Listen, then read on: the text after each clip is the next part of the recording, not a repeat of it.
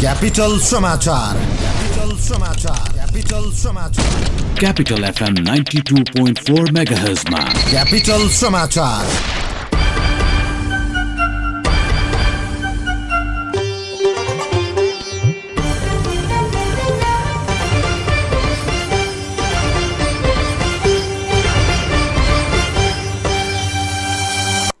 नमस्कार बिहान छ बजेको क्यापिटल समाचारमा स्वागत छ। उपस्थित छौँ गीता थापा र सीतासमा रायमाझी। सुरुमा मुख्य समाचार।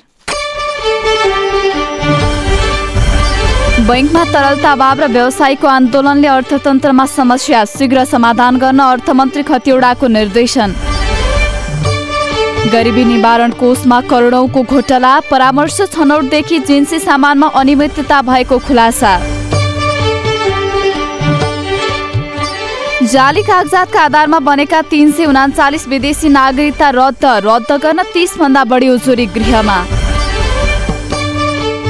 भारतको नयाँ दिल्लीमा स्वाइन फ्लूका कारण एघार जनाको मृत्यु एक हजार बढी प्रभावित। र विदेशी क्रिकेटरलाई घरेलु क्रिकेट प्रतियोगितामा खेल्न कडाई अनिवार्य सम स्वीकृति लिन सरकारको निर्देशन।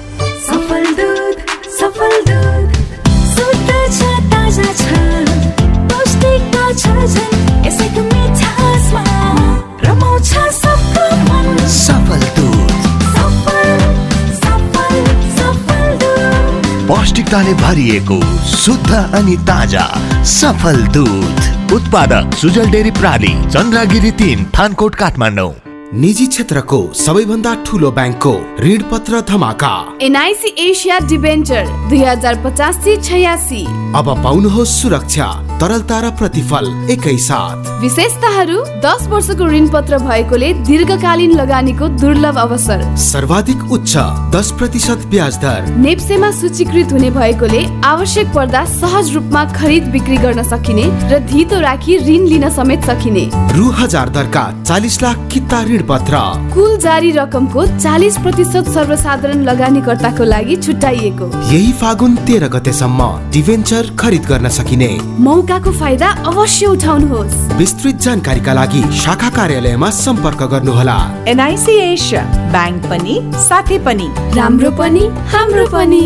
एनआइसी एसिया क्यापिटल समाचार तपाईँ मोरङको radio Sarangi one one point three megahertz र पोखराको radio Sarangi ninety three point eight megahertz सहित देशभरका विभिन्न एफएम स्टेसनहरूबाट एकैसाथ सुनिरहनु भएको छ।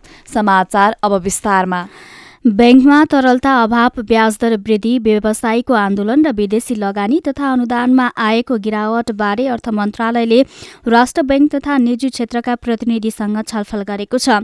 अर्थमन्त्री डाक्टर युवराज खतिवड़ाको पहलमा मंगलबार बसेको आकस्मिक बैठकले समस्या समाधानका लागि गम्भीर छलफल गरेको हो। अर्थ मन्त्रालयले हिजो बिहानै नेपाल राष्ट्र ब्याङ्कका गभर्नर डेपुटी गभर्नर द्वय र अन्य पदाधिकारी उद्योग वाणिज्य तथा आपूर्ति मन्त्रालयकी सचिव नेपाल उद्योग वाणिज्य महासंघ नेपाल उद्योग परिसर तथा नेपाल ब्याङ्कर्स सङ्घका पदाधिकारीलाई बोलाएको थियो।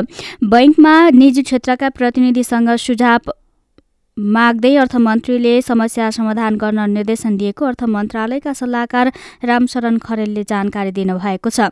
यसैबीच बैङ्कहरूले ब्याज बढाएको विरोधमा सुर्खेत उद्योग वाणिज्य सङ्घले बैङ्कमा बहिष्कार बैङ्क बहिष्कार गर्ने निर्णय गरेको छ।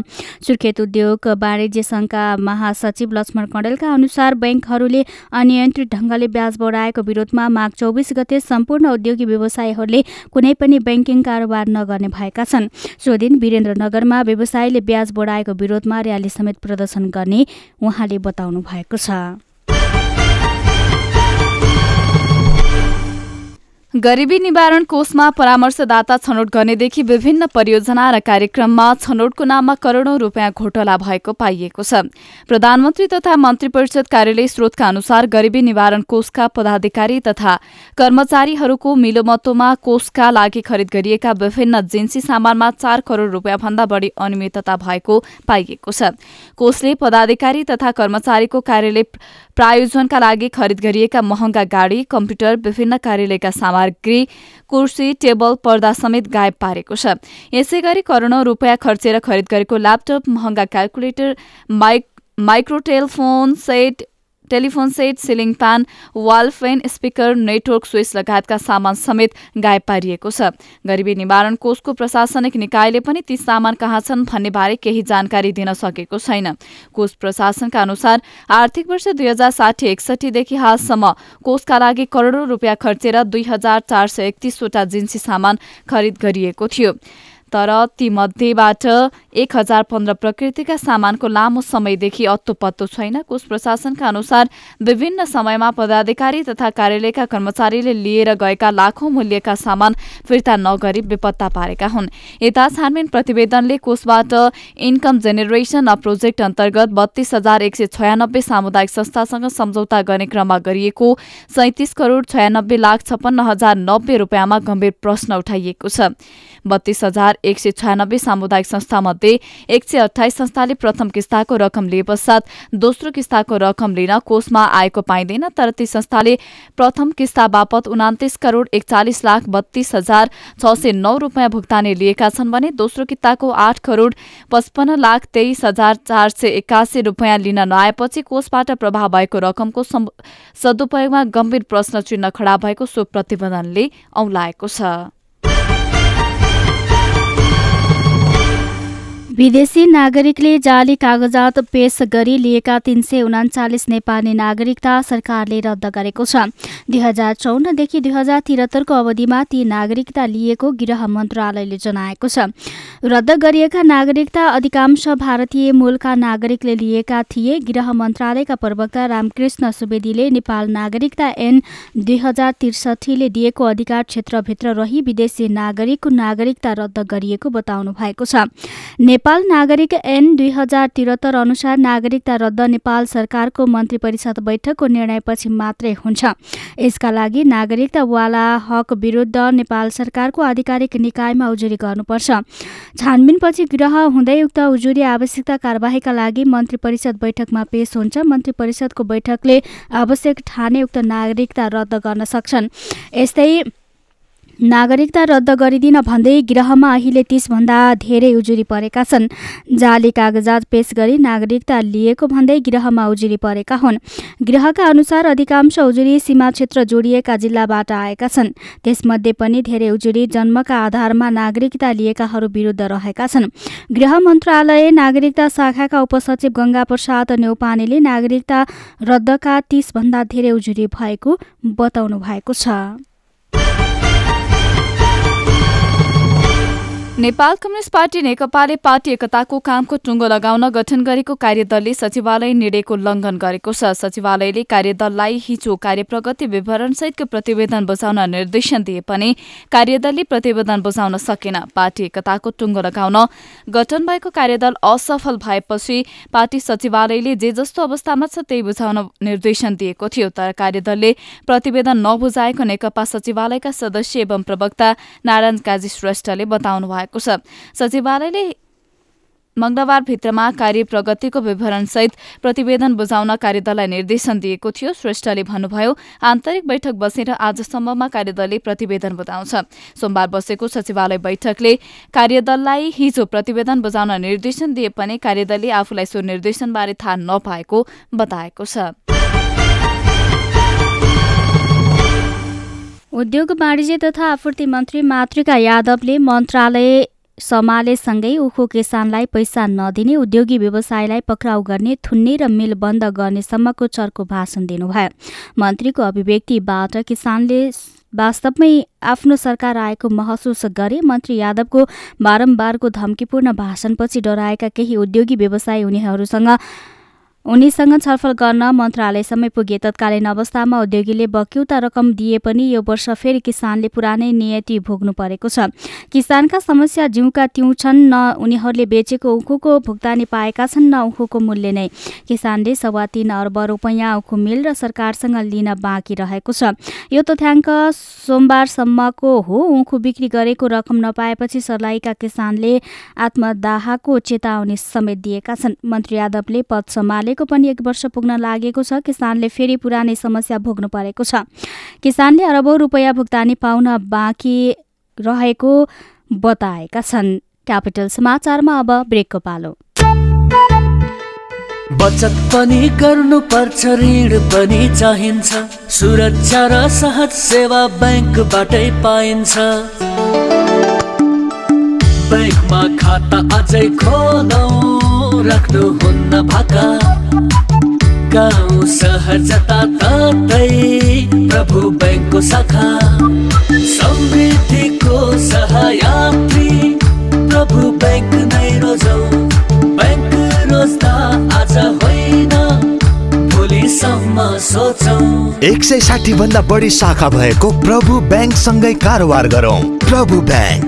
विश्वास छर्दै विश्वास जित्दै अघि बढ्दै।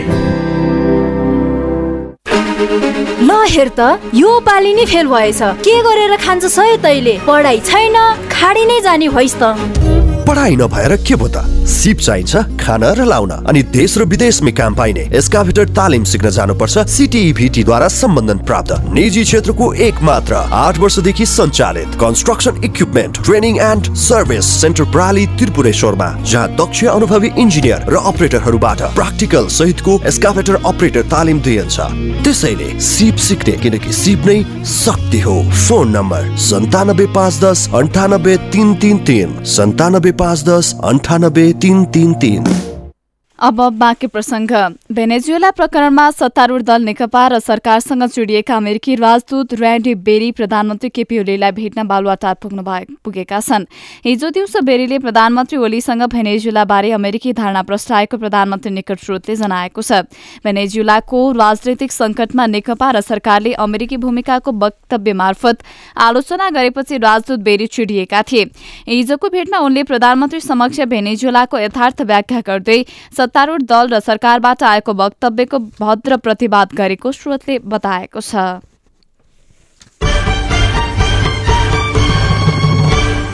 दुबईबाट नेपालमा सुन पठाउने मुख्य व्यक्तिलाई त्यहाँको प्रहरीले पक्राउ गरेको छ। सुन तस्करीको अनुसन्धान सम्बन्धी दुईवटा प्रतिवेदनले दोषी औल्याएका हरिशरण खड्कालाई दुवै प्रहरीले पक्राउ गरेको हो। दुवै प्रहरीले यसबारे नेपाल प्रहरीलाई जानकारी गराएको छ। खड्काले एक पटकमा चार सय पचास किलोसम्म सुन पठाउने गरेको अनुसन्धानबाट खुलेको छ। उनी विरुद्ध नेपाल प्रहरीले रेड नोटिस जारी गरेको थियो। सोही नोटिसका आधारमा उनलाई दुवै प्रहरीले पक्राउ गरेको हो। नेपाल प्रहरी इन्टरपोल शाखाले उनी विरुद्धका सबै परमार दुवै प्रहरीलाई पठाएको छ। कानूनी प्रक्रिया पूरा भएपछि खड्कालाई नेपाल ल्याइने प्रहरीले जनाएको छ। पछिल्ला दुई अनुसन्धान प्रतिवेदनबाट सुन तस्करीमा खड्का सहितको पुरानै समूह सक्रिय रहेको खुलेको छ।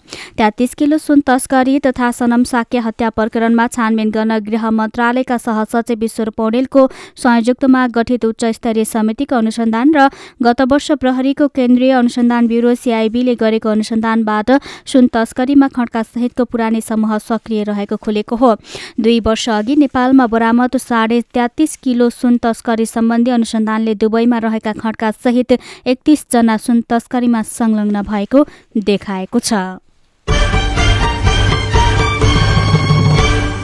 कंग्रेस केन्द्रीय समिति बैठक महासमितिले पारित गरेका विभिन्न पाँचवटा प्रस्तावलाई परिमार्जन र नेविसङमा विषय केन्द्रित हुने भएको छ। महासमिति बैठकले सर्वसम्मत रूपमा पारित गरे पनि विधान राजनैतिक सांगठनिक आर्थिक र कोषाध्यक्षको प्रतिवेदनमाथि आएका सुझावलाई केन्द्रीय समितिले परिमार्जन गर्नुपर्नेछ। यी प्रस्तावलाई टुङ्ग्याउन केन्द्रीय समिति बैठक आज दिउँसो एक बजे पार्टी कार्यालय सानेपामा बस्ने प्रवक्ता विश्व प्रकाश शर्माले जानकारी दिनुभएको छ।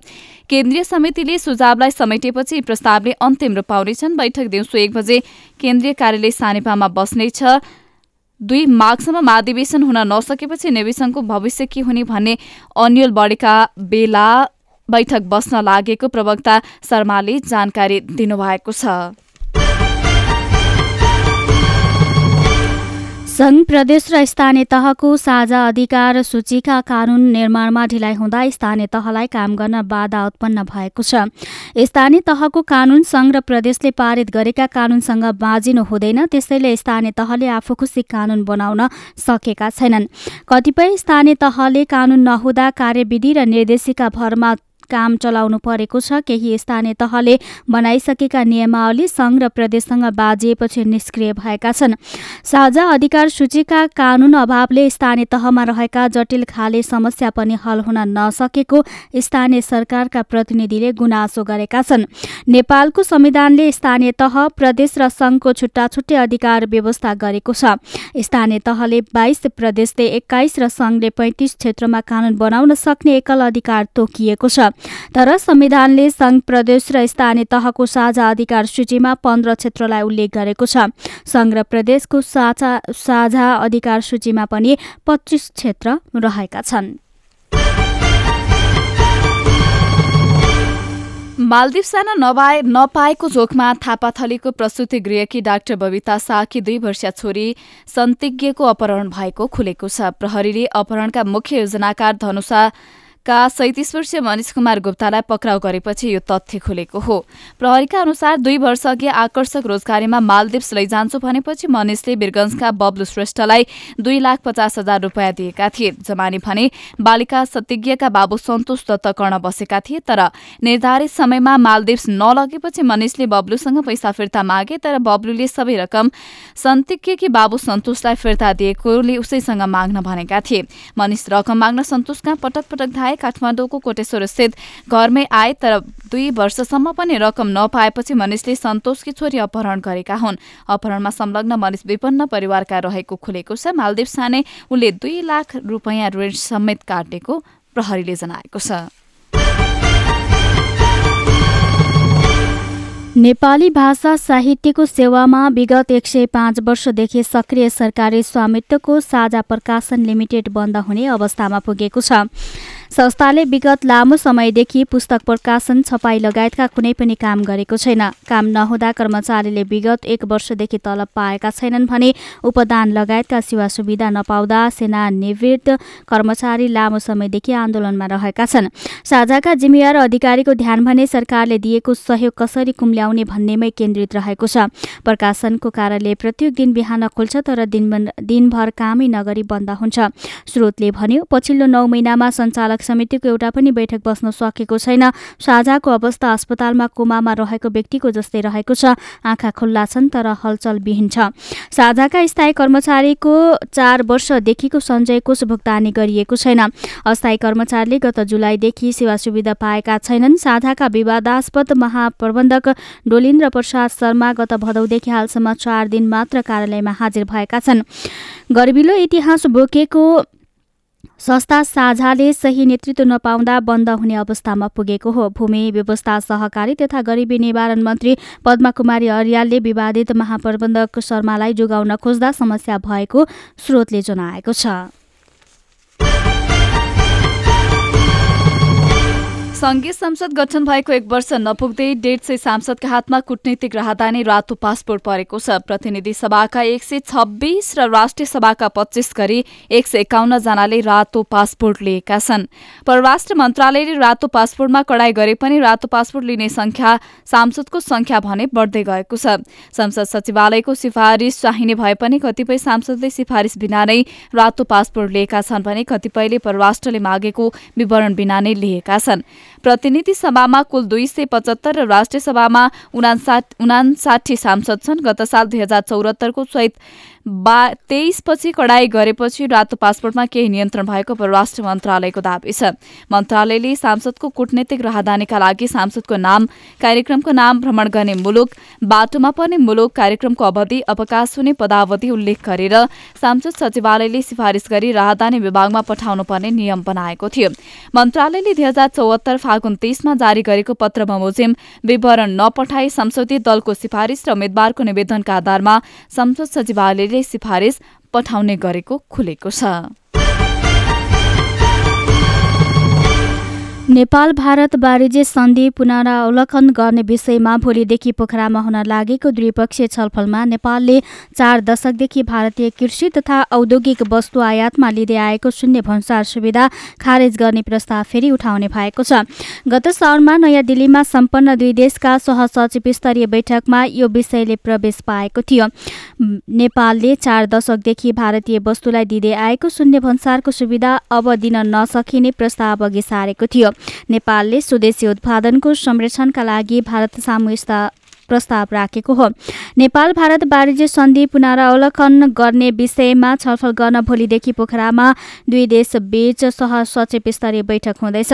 गत साउनमा भारतमा भएको पहिलो बैठकपछि थप छलफलका गर्न बिहिबार र शुक्रबार पोखरामा अर्को चरणको बैठक हुन लागेको हो।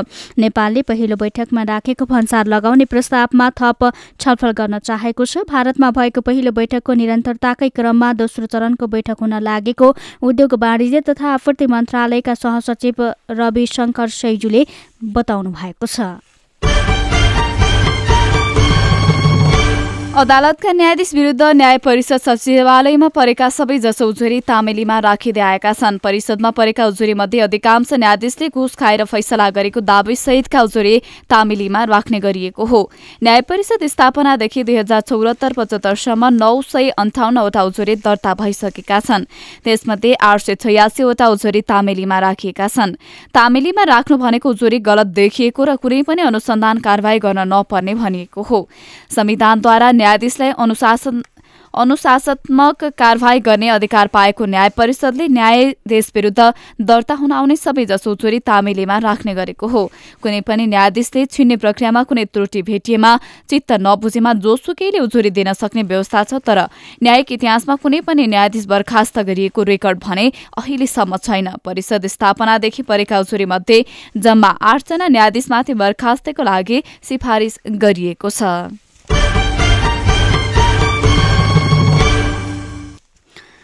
राष्ट्रिय प्रजातन्त्र पार्टीले हिन्दू राष्ट्र पुनर्स्थापनाका मागसहित जनसङ्घर्ष गर्ने घोषणा गरेको छ। राजधानीमा दुई दिन चलेको केन्द्रीय समिति बैठकमा रापरपाले हिन्दू राष्ट्र पुनः स्थापनाको मागसहित सात फागुनबाट जनसङ्घर्ष गर्ने घोषणा गरेको हो। जनसङ्घर्षका कार्यक्रम अन्तर्गत पहिलो चरणमा सात फागुनमा केन्द्रमा प्रधानमन्त्री प्रदेशको राजधानीमा मुख्यमन्त्री र जिल्लामा प्रमुख जिल्ला अधिकारीलाई ज्ञापन पत्र बुझाउने रापरपाले जनाएको छ। यस्तै पन्ध्रदेखि तीस फागुनसम्म ताप्लेजुङदेखि कञ्चनपुर हुँदै काठमाडौँसम्म मेची महाकाली राष्ट्रिय स्वाभिमान यात्रा गर्ने रापरपाको तयारी रहेको छ। सो क्रममा भ्रष्टाचार महँगी हत्या हिंसा जातीय विभेद छुवाछुत अन्त्य सहित हिन्दू राष्ट्र स्थापना र राष्ट्रियता रक्षाको माग उठाउने बैठकपछि प्रचार विभाग प्रमुख मोहन श्रेष्ठद्वारा जारी विज्ञप्तिमा भनिएको छ। रापरपाले शान्तिपूर्ण जनसङ्घर्षको स्वरूपसहित विस्तृत कार्यक्रम तीस फागुनमा राजधानीमा हुने राष्ट्रिय स्वाभिमान यात्राको समापनमा घोषणा गरिने जनाएको हो। रापरपाले वाइडबडी प्रकरण तेत्तिस किलो सुनकाण्ड एनसेलको कर प्रकरण बुढी गण्डकी काल लगायतमा छानबिन गर्न र दोषीलाई कारवाही गर्न समेत केन्द्रीय समिति बैठकबाटै माग गरेको छ।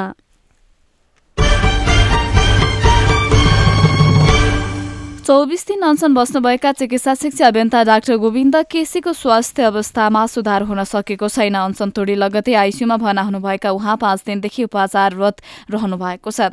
टिचिङ अस्पतालका वरिष्ठ हाट जोड्ने विशेषज्ञ डाक्टर केसीलाई आइसियूबाट हिजो वार्डमा सारिएको केसीका भाइ किशोर केसीले जानकारी दिनुभएको छ। सरकारले आफूसँग गरेको सम्झौता अनुसार चिकित्सा शिक्षा विधेयक पारित हुनुपर्ने मागसहित डाक्टर केसीले शुक्रबार अनसन तोड्नु भएको थियो। सरकारले डाक्टर केसीसँग साउन दसमा गरेको सम्झौता अनुसार कार्यान्वयन गर्नुपर्ने अनुरोध डाक्टर केसीले गर्नुभएको थियो। सरकारको बदनीयताका कारण मेडिकल कलेजलाई सम्बन्धन दिने लगायत प्रावधानमा सुधारको काम अधुरै रहेको डाक्टर केसीको भनाइरहेको छ।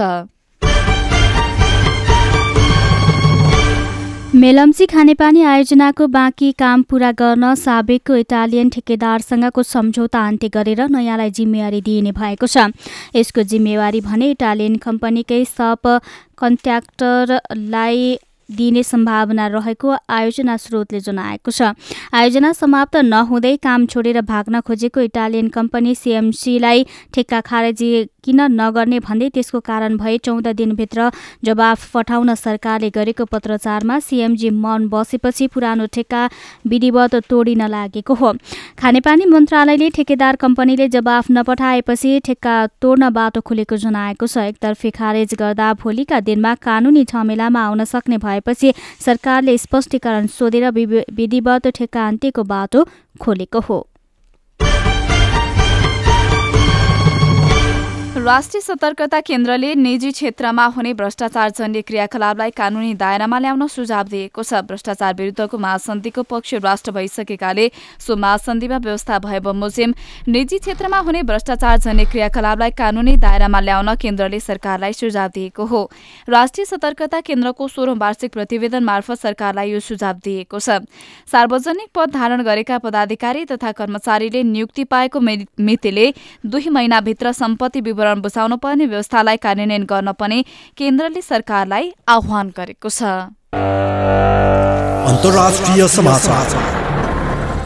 भारतको राजधानी नयाँ दिल्लीमा स्वाइन फ्लूका कारण एघार जनाको मृत्यु भएको छ। आइतबारसम्म एघारजनाको मृत्यु भएको दिल्लीको राज्य सरकारले दिएको तथ्याङ्कमा उल्लेख रहेको छ। तथ्याङ्क अनुसार सन् दुई हजार उन्नाइसमा स्वाइन फ्लू प्रभावित एक हजार एघार बिरामी भेटिएकोमा एघारजनाको विभिन्न अस्पतालमा उपचारका क्रममा मृत्यु भएको अस्पताल स्रोतले जनाएको छ। रोगको प्रकृतिका कारण सार्वजनिक रूपमा प्रसार नगरिकन विधा निदानको प्रयास भइरहेको एक सरकारी अस्पतालका चिकित्सकले बताएका छन्। गत वर्ष स्वाइन फ्लूका बिरामीको संख्या दुई सय पाँच रहेको र दुईजनाको मृत्यु भएको थियो। यस वर्ष उक्त संख्या निकै धेरै देखिएको बताइएको छ। जनवरी उन्तिससम्म स्वाइन फ्लूका बिरामीको संख्या पाँच सय बाह्र रहेकोमा करिब एक हप्ताको समयमा बिरामीको संख्यामा दोब्बर देखिएको भारतीय सञ्चार माध्यमले जनाएका छन्। दिल्ली सरकारले आफ्ना सबै अस्पतालमा चाहिने औषधि खोप तथा अन्य उपचारका सामग्रीको बेलैमा स्थानीय तहमा खरिद गरी बिरामीलाई स्वास्थ्य सेवाको कमी हुन नदिन सावधानी गराइएको बताएको छ।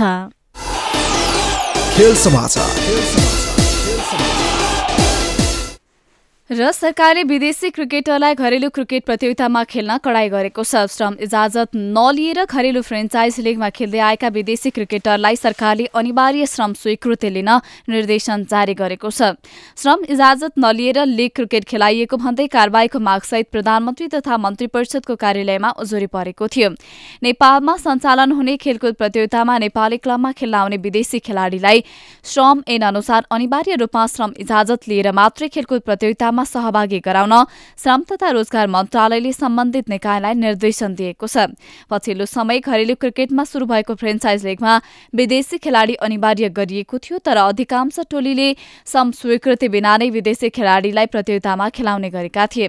मन्त्रालयको पछिल्लो निर्देशनसँगै श्रम इजाजत बिना कुनै पनि विदेशी खेलाड़ीले फ्रेन्चाइज प्रतियोगिता खेल्न रोक लागेको छ। यसै समाचारसँगै बिहान छ बजेको क्यापिटल समाचार सकियो। अन्त्यमा मुख्य समाचार। बैङ्कमा तरलता अभाव र व्यवसायको आन्दोलनले अर्थतन्त्रमा समस्या शीघ्र समाधान गर्न अर्थमन्त्री खतिवड़ाको निर्देशन। गरिबी निवारण कोषमा करोडौंको घोटाला परामर्शदाता छनौटदेखि जिन्सी सामानमा अनियमितता भएको खुलासा। जाले कागजातका आधारमा बनेका तीन सय उनाचालिस विदेशी नागरिकता रद्द रद्द गर्न तीस भन्दा बढी उजुरी गृहमा।